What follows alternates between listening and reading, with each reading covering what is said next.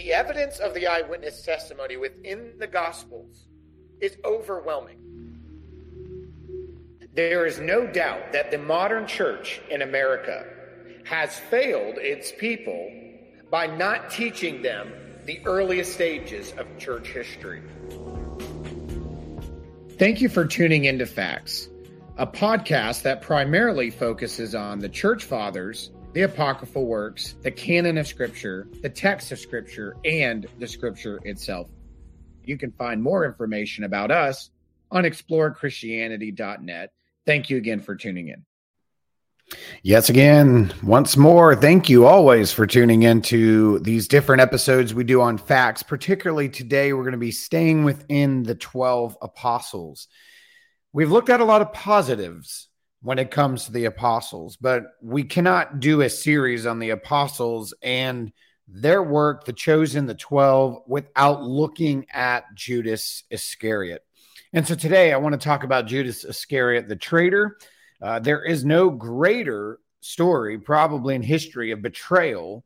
Uh, I mean, you have others in different parts of the world and different regions, even our own country in the U.S.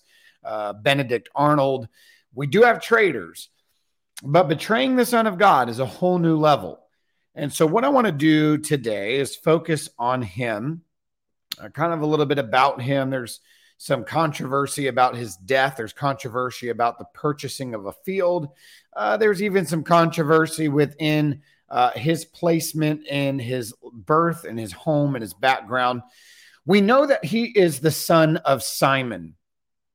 We know that he is distinguished from another Judas that was in the group. It seems like the synoptics give that Judas a different name, whereas John the Apostle chooses not to go with a different name. Judas is given the name Judas Iscariot, or there's typically the extended line of description the one who betrayed the Lord or the one who betrayed Christ. And then you have Judas not Iscariot. And John the Apostle makes sure to distinguish the not factor. It's not that Iscariot over there. So we know a little bit about his his background from the perspective of he was apparently good with money. Uh, he was given the change or the money bag to take care of issues that were to come up. Uh, he seemed to be trustworthy. I mean, from our perspective, we start out and say, why would anybody uh, trust Judas? Why would anybody uh, give him money uh, the scripture says he was a thief, which we'll talk about. And if he was a thief, then why would they give him the money? Well, I mean, understand this. The rest of the group, the other disciples, uh, absolutely knew none of that. we have uh, 2020 uh, looking at it from history and what's happened, and all the information has come in, and we now know. At that point, he must have been one well thought, well organized individual who had a lot of good ideas with money. We're going to see in a minute that he was probably uh, great with purchasing and planning. So, therefore, he was seen as a trusted individual. It's not like the rest of the group was wondering, "Wow, man, this guy's a little sketch. I don't know about him, but we'll we'll let him hold the money anyway." They didn't trust probably one guy with the money and that would have been Matthew. Uh, if there was a guy that wasn't going to be trusted with the money, it'd have been Matthew, the tax collector, not Judas Iscariot. Now, it's very likely he's from an area of Kerioth, which isn't far from the Dead Sea. And that's what Iscariot means. It, it's a region or town in the Judean area. But there's other people. Other people think that there's different places uh, that it refers to the Sicarii, uh, uh, which is a group of assassins of Jewish rebels. I, I, don't know if if I would land with the assassin of rebels group. I, I don't think that's the case because it seems like when we look at Judas and his father Simon, Iscariot is descriptive of a location of of where he is, which would be Kerioth, and I think that that's probably what's being held there in his name. I, I, really don't think it has to do with him being an assassin. And we know that there was Simon the Zealot. We did a whole episode on him. Seems to be a part of a group of zealots that would have been assassinating Jewish leaders, or excuse me, Roman leaders on behalf of the Jewish libertarian freedoms. I don't think that's the case here with Judas Iscariot. That would have been more with Simon the Zealot. So when we look at him about, you know, his relationship with others, there's no negative comments. He doesn't seem to be this horrible moral person. Uh, people seem to have trusted him. People seem to have been a part of uh, community with him, but it, it was almost a secret sin that was taking over his heart. It was it was pride. It was it was a level of covetousness. It was a level of hatred. There's there's deception in the heart. But it wasn't manifested explicitly to the others in the group. His motives can be traced to multiple things. But when we look at him, he did good things. I mean, he's with Jesus, he's with the others that was sent out two by two. He's casting out devils in the name of Jesus, which is ironic. He will later be possessed with the devil himself. A man who had the power in Jesus' name to cast out devils will be taken over by the devil. But he was there. He was a part of the group of the disciples where it says that Jesus' disciples were baptizing. He baptized. He cast out demons. He watched the healings. He watched the dead raised. He watched the blind see, the deaf being able to hear. He saw the sick take up their bed and walk. But yet, we look at Judas, and it's as if all of that went over his head or bounced off of him completely. So money is important to him. Um, we see where he is mad about the expenditures of anointings and associations with Jesus. Like, well, this money could have been given to the poor. And then scripture is explicit. It's not because he cared about the poor, it's because he was a thief. He didn't care about the poor at all that we find this story given when Judas starts changing trajectory, he must have set his eyes on a plot of land. And when it came to using the money wrongly, why did he have such an outburst? What caused him to be so angry about expensive ointments? It had nothing to do with the poor. It had nothing to do with his desire to see people who need help. Uh, it, it's not, it has nothing to do with the fact that he believed that he was doing something of service to charity. It is that he was a thief. He apparently had coveted a plot of land, and we're going to get into this, where he desired to take that money and use it for a purchase. And and the thing is, when that possibility is taken from you, you know, my dad used to always say to me growing up, if you want to do something, if you want something bad enough, you will find a way to do it. Oh, it may it may be a really bad way. It may be a criminal way. But if your covetousness is out of control, you can find a way to get what you want. It may cost you a lot, but you'll find a way. And it seems like that Judas had his eyes set on a plot of land and he went to extreme measures to purchase that. And we'll, we'll get into why I believe that's the case a little bit more in a minute. But Judas here, we see that he was somebody chosen by Jesus specifically. And Jesus even goes on to say, Did I not choose you 12? And one of you is a devil. Now that's not that's not at the night Jesus was betrayed that he said that. This is back in John chapter 6. Have I not chosen the 12 of you and one of you is a devil? He didn't distinguish. So Jesus knew he was. You see, this was this was going to take place. The role of Judas in the apostolic group was that it was going to take place in betrayal, which was actually going to bring about redemption. Now, we've seen in the Gnostic Gospel Judas, and I did an episode on that one, where he's a victim, actually. He's actually trying to help Jesus. The betrayal is Jesus's idea. And the idea was get me out of my body. I need to escape. And if you do this, you're going to be guaranteed now. Your your friends over here aren't going to understand what you're doing, but trust me, I'll I'll bless you in the kingdom, and you will be a ruler in this kingdom for doing this favor for me. So, again, eh, when you look at him, was he a victim or a villain? And I did a whole episode called that Judas Iscariot. Was he a victim or a villain? Well, the Gospels, the canonical Gospels, pays pay him out to be a villain, intentional, evil, put to full use. Whereas the Gospel of Judas, heretical Gnostic Gospel, has him as a victim who's just doing what Jesus asked him to do. But again, there's no way to corroborate the Gospel of Judas uh, when we look at these gospel accounts, they're consistent in relation to who he was. He was a villain. He was trying to look out for himself and accomplish something for himself, having ignored all the spiritual benefits that were given to him.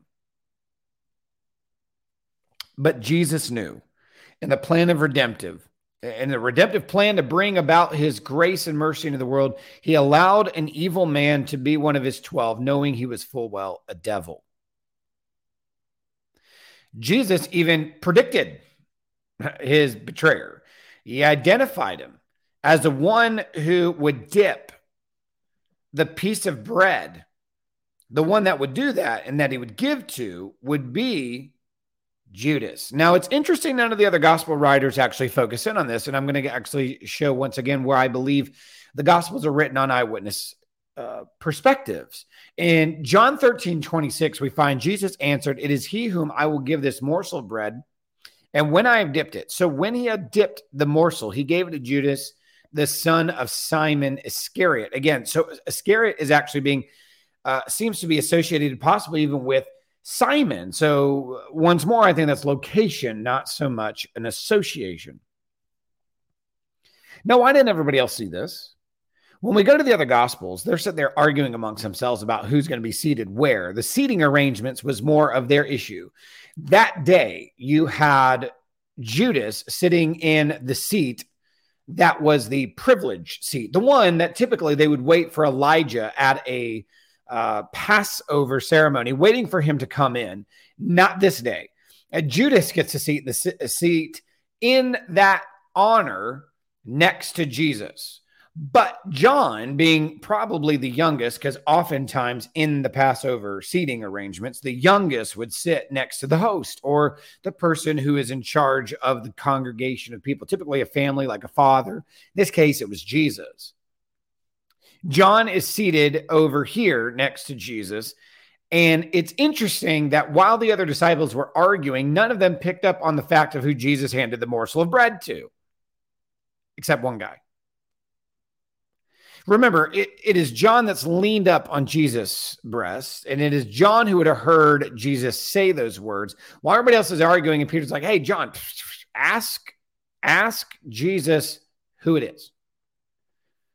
And that's what John does. He is leaning up against Jesus. Meanwhile, there's other conversations happening saying, Who is it? You know, and then that's when Jesus said, It's the one who I give the morsel of bread to, and when I've dipped it. And then he did. He handed it to Judas. It was John is the only one that reported that part. And that's because he would have been the one seeing it. Now, if you look at a table, the way they were set up, uh, Peter would have been across the way on the other end, not on the same side, on the other end. He would not have probably been able to hear as much of quiet conversation and whispering from John to Jesus leaned up on him like that. So, so there is reason to believe, again, within eyewitness testimony, that John would be the only one that could report that because John was the only one who could hear and see that activity taking place right in front of him. Whereas Peter being on the other end, Matthew perhaps at a different part of the table as well. But it is here that Judas is given this morsel of bread. And when we learn of Judas, he had already made arrangements.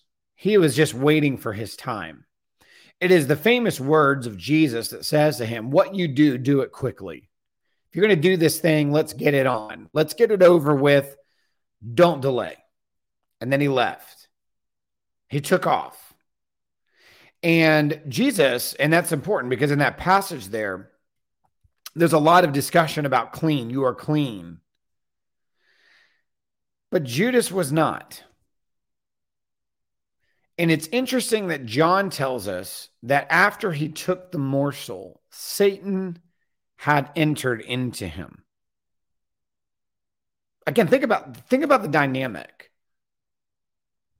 A man who once cast out devils becomes possessed by the devil himself. Now, the other disciples were confused as to why Judas left. They didn't know what was going on. They thought that he was just going to go out and purchase some stuff. They weren't worried about him. They didn't, they didn't have any concerns. And in fact, it tells us that they were uncertain of who Jesus was talking about. No one thought, oh, it's Judas. When he said, yeah, one of you is going to betray me. It's it's got to be Judas. Judas. I mean, they were all like, "Well, is it me? Is it me?" They weren't worried about Judas. They're worried about themselves. Clearly, he was trusted amongst his peers. And again, they thought he went out to buy more food or help charity or something of the sort. They didn't think he was going out to go sell out Jesus to the religious leaders. To make it worse, we find out in Luke's gospel as Judas then goes out, finds religious leaders, they come together, they go into the garden. He told them how to find the one. It's dark, folks. They didn't have fully lit gardens back then. He would find the one that they need to arrest, and the signal was a kiss. Judas comes up. The discussion goes on. He draws near to Jesus, it says in Luke 22. Jesus was kissed by Judas and said, Judas, would you betray the Son of Man with a kiss? A kiss is an endearing thing. Uh, and it wasn't uncommon. It wasn't always a romantic thing as it is in our culture. It was, it was, it was a sign of friendship. It was it was a symbol of relationship. Uh, that's why in the churches they were said to greet one another with a holy kiss. Uh, not that we would do that in our culture; it's very different. Kiss on the cheek.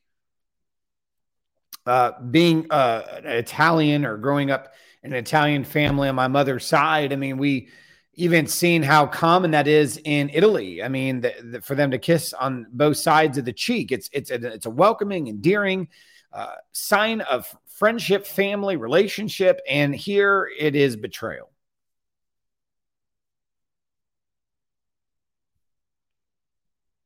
They take Jesus, they bring him before trial. We know the story.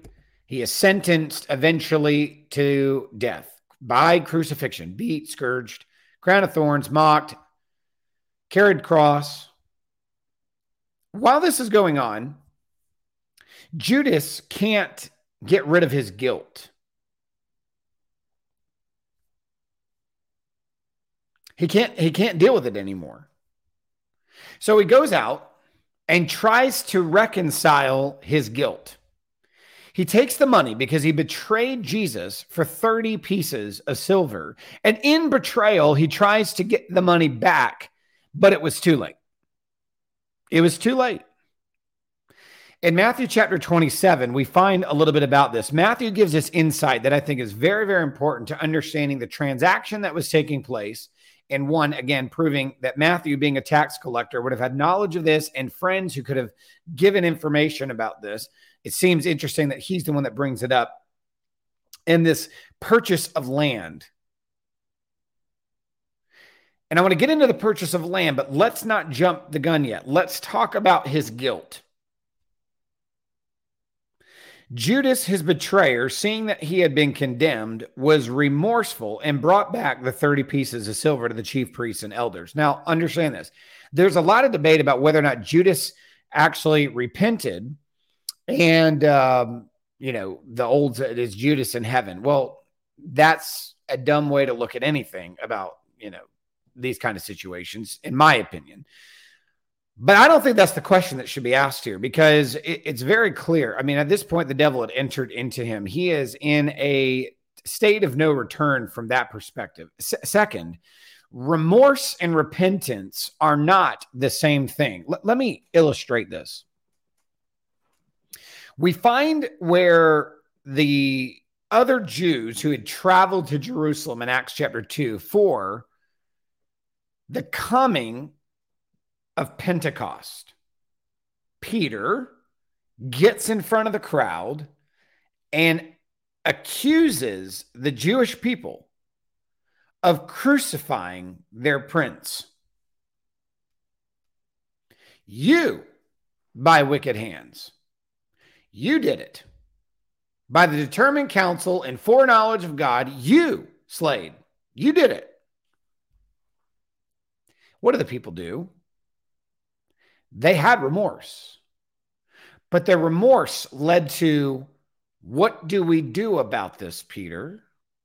Repent and be baptized, every one of you, in the name of Jesus Christ for the forgiveness of sins.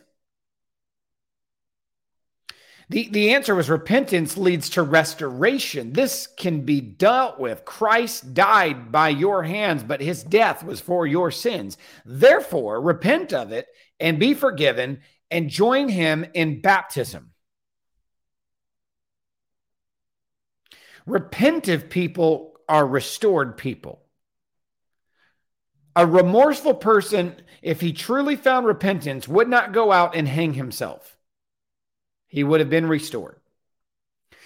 Peter denied the Lord, Jesus restored him.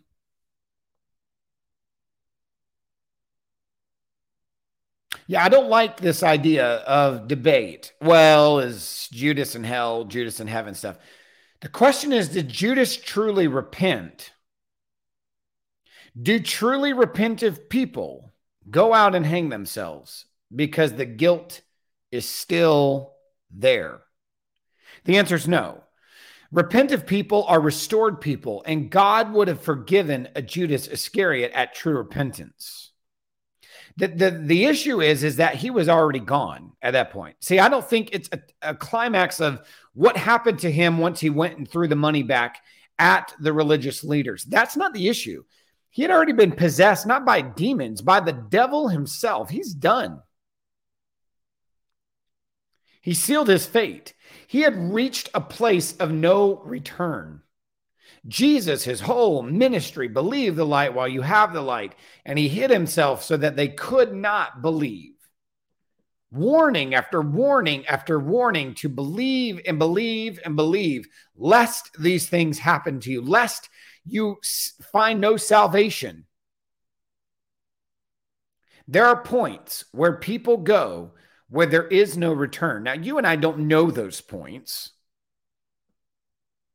but looking at it with hindsight, it is abundantly clear that Judas crossed the line, beyond the line.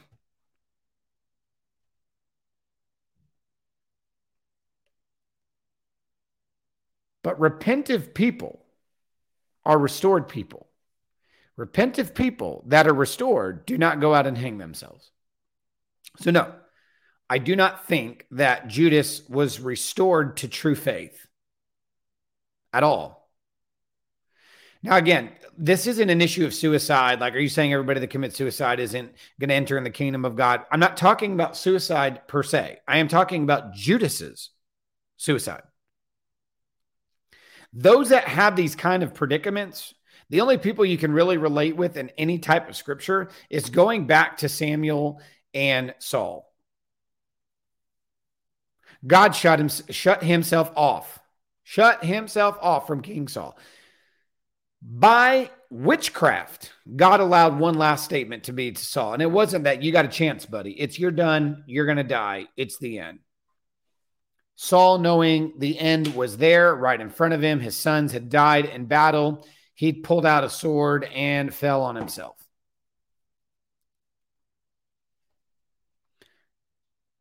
Judas took it to a further level than Saul. He betrayed the Son of God after experiencing the power of the ages seeing the kingdom of God in his midst, touching the very flesh of God coming into a man. He touched that man. Yet at the same time, he didn't just touch him, he also was betraying him and did it over a large period of time, not just one minute, one weakness, and fell for it. He had sought for an occasion to go after Jesus and lose his relationship with him for money. It even says that in Mark chapter 14, verse 11. And when they heard it, they were glad and promised to give him the money, and he sought for an opportunity to betray him. So he was promised this money, 30 pieces of silver, several days before delivering Jesus over to the religious rulers. But when we go back into Matthew, we find that he tries to take the money and give it back. He said, I have sinned by betraying innocent blood. Well, yeah, he recognized that. That's good. Didn't solve anything. So, yes, he did recognize his sin. The question is, what did he come to realize? Keywords here. Um, and it's not the words of the writer, it's the actions that are reported by the writer. A, couple things. First, the betrayal of innocent blood, the keyword innocent blood. But it's a second thing. It's what Judas did. Judas knew what to do here. And the religious leaders knew what Judas was doing here. And as a result, they tried to get this money off of their hands too. They, they said to him, What is it to us? You see to it. Hey, don't make this our problem, buddy. Contract's up.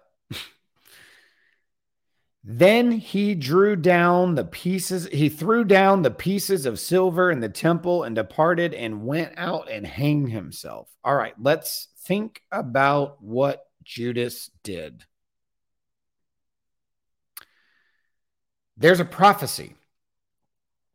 And this is all going to tie together. I think that Judas was intentionally eyeing a field and purchasing it by some sort of contract, and it was time to go buy it, and he could not give the money to the man.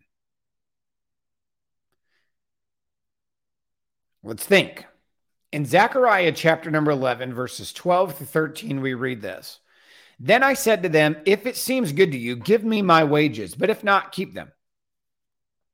And they weighed out my wages, 30 pieces of silver. Then the Lord said, Throw it to the potter, the lordly price at which I priced it by them. So I took the 30 pieces of silver and threw it into the house of the Lord to the potter. Think about this for a minute. There's a prophecy, and Judas would have absolutely known this prophecy, that the Lord had designated a 30 pieces of silver and taking that and throwing it into the house of the Lord. That's what Zechariah was instructed to do.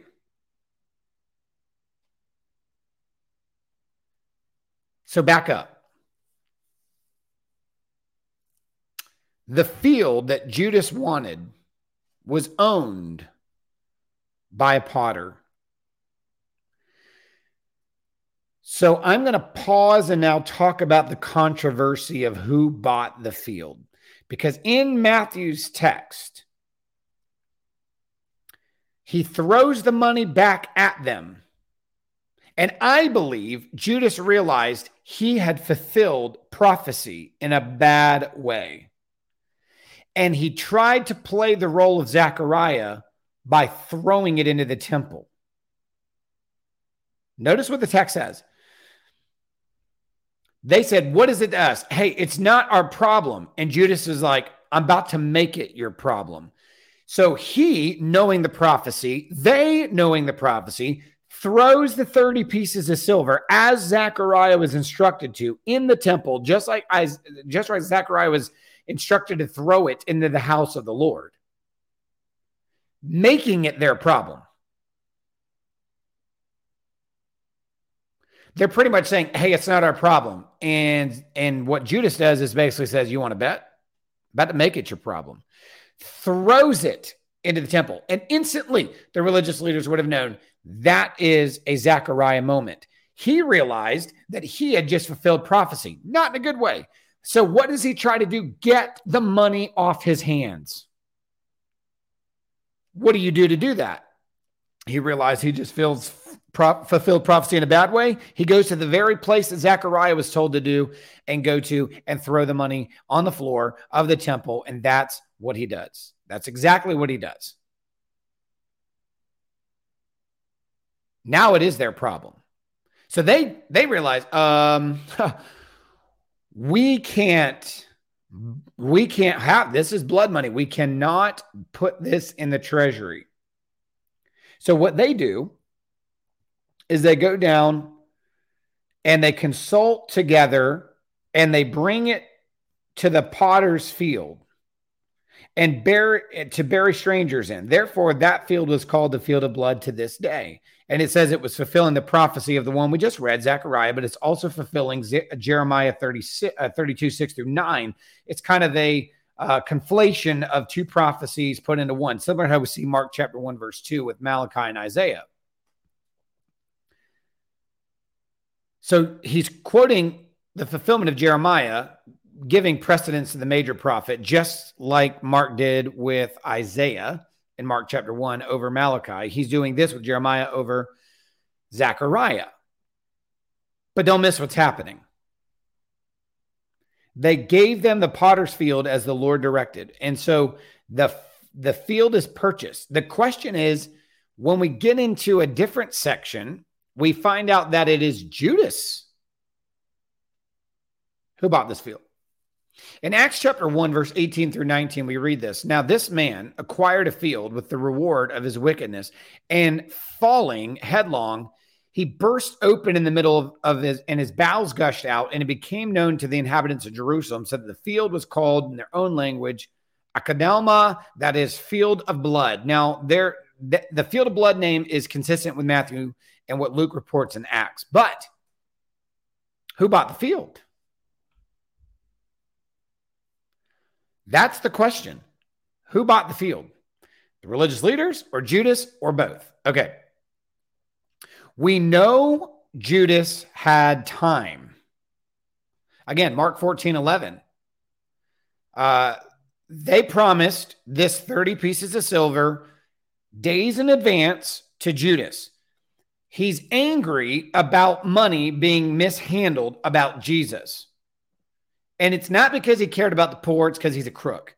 He clearly had his heart or his eyes set on a field that he wanted to purchase and he was going to steal the money to do it, but he couldn't get it. He didn't have it. But if he would just work with the group of religious leaders who already he knows hates Jesus and they work together, they can actually come up with a plan.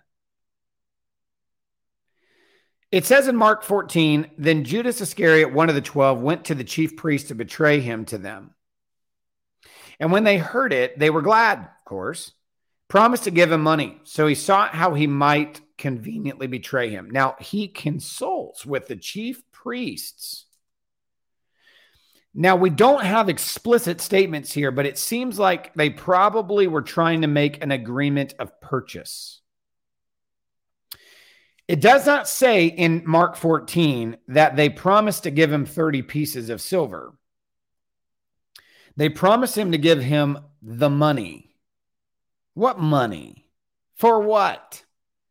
They must have had a conversation about arrangement. And they must have known the exact field he was wanting to buy. And because they knew which field he wanted to buy, they provided the amount of money that was necessary for the purchase.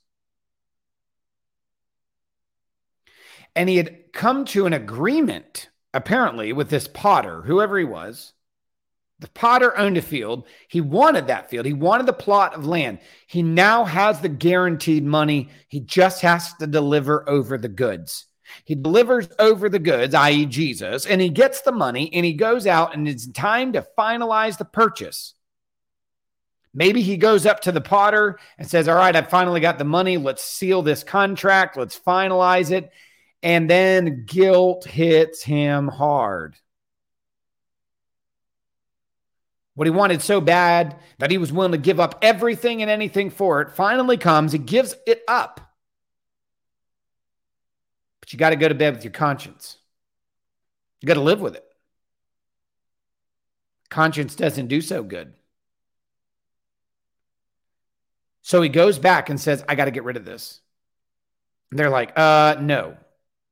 Deal's done. It's your problem. He gets mad and says, You, you think so? I know what's going on here. At some point, Judas put two and two together that 30 pieces of silver was betrayer's money in the purchase of a potter's field. See, what caused the guilt in Judas? That he felt really, really bad? It's that he realized he just fulfilled prophecy in a negative way. And he wants to get this off of his conscience and his hands as fast as he can. Tries to reason with the religious leaders. They're like, this is your problem. And he says, no, I know the prophecy. Throws down the 30 pieces of silver in the temple and says, now it's your problem. The issue is he must have went out and still could not live with his conscience. Went to the very the very field he was about to purchase. And as a result, hung himself. He thought he got it off his hands, but he could not get out of his own head. So he went out and killed himself because he was insane at that point, emotionally, mentally. But he figured in his own suicide, he took the blood money and gave it and made it somebody else's problem. Not so fast because the religious leaders are now stuck with the Zechariah prophecy and they know what that means.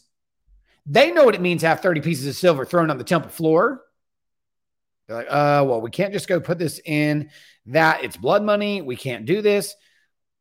Who is the guy that Judas was talking to? Which field was it? Oh, it was Potter so and so. He had an arrangement with him. Okay, well, then let's put the money and finalize the purchase. So, by definition, there must have been some sort of an agreement between the potter and Judas. Judas just changed his mind last second about giving the guy the money.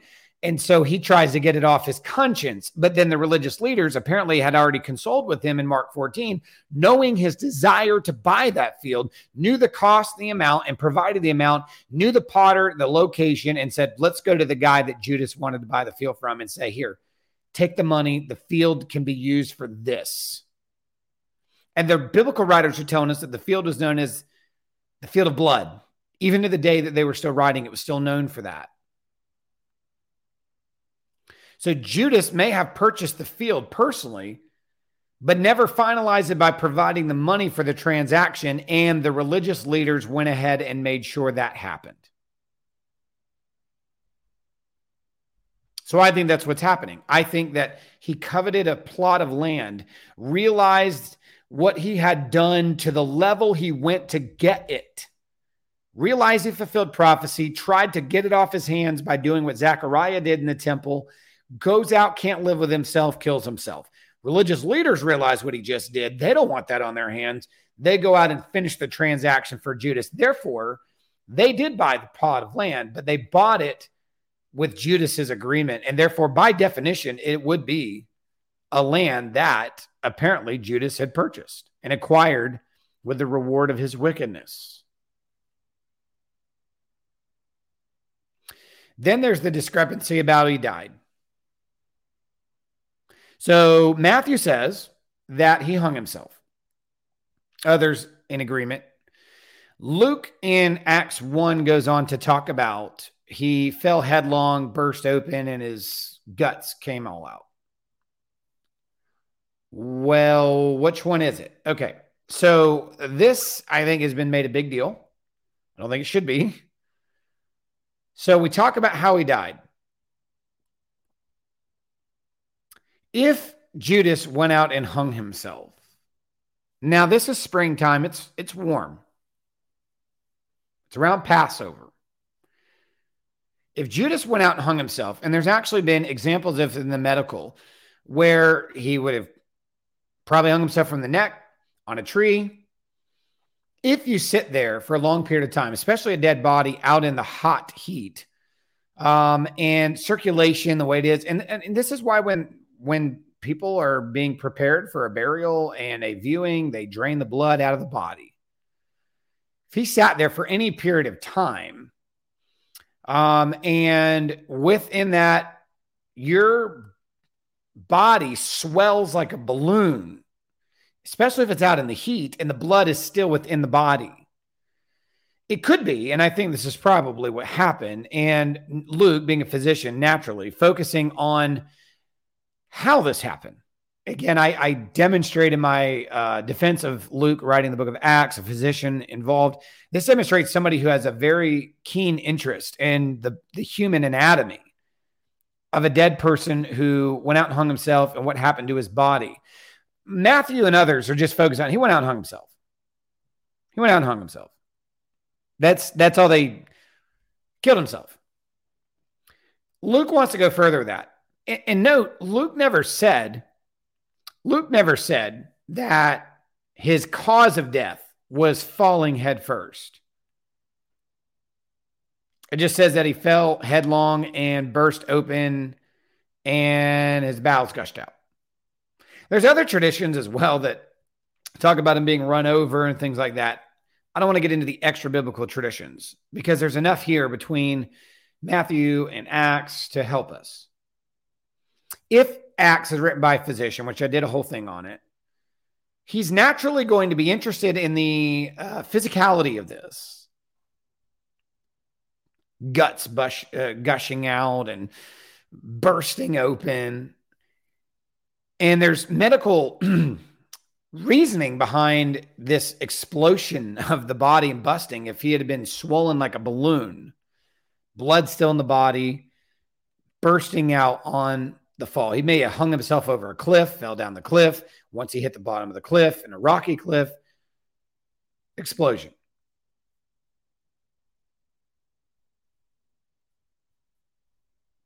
So there are multiple explanations to actually harmonize the accounts. I don't have an issue with either working together. I don't think they're opposites. I, they're certainly not contradicting each other. Acts is focusing on his body after death. The others is talking about the cause of death. Luke never says that the cause of death was falling and bursting open. That's not what he said. He's focusing on what happened to the body after death. So I see the harmonization there is is easily understood and can be explained. I know there's a lot of room for debate, and I'm open to that room, but I think that it can be harmonized and understood by explanation. But this is Judas. I mean, this is this is the world's well-known greatest traitor of all time. And we look at him and we go, he's such a bad guy. But the scripture wants us to look at him, not start with that, but that he was potential. He was trusted. He was loved. He was involved. He was chosen by Jesus. He saw so much. He performed baptisms. He cast out demons. It's a tragic story for him, but a redemptive story for the one he betrayed and redemption triumphed over evil. So this is Judas. I do not believe he was truly repentive. I don't think he is going to be in the kingdom of God at all. I think that he was just trying to get blood money off of him because he realized he negatively fulfilled prophecy. Uh, he hung himself and apparently hung out long enough to where people finally found him. His body fell, perhaps down a cliff at some rocks blood still in the body, exploded. He was probably swollen like a balloon. Uh, you know, it was it was just a bloody mess. Uh, hence the field of blood. Uh, when you look at his story, is one of tragedy. He did not die for the Lord; he died because he betrayed the Lord, and therefore we see him as one of the twelve is the most tragic of all of them, but yet bringing about even in his evil the greatest redemption and fulfilling prophecy while doing it. And so for this, we learn about our friend Judas. We learn that he was uh, one of the 12 and not somebody you should model your life after. But the lesson is covetousness can cause you to go to great lengths of evil and do the most horrific things. But just know if you get what you think you really want, it might not be what you want once you get it. Grace and peace to you.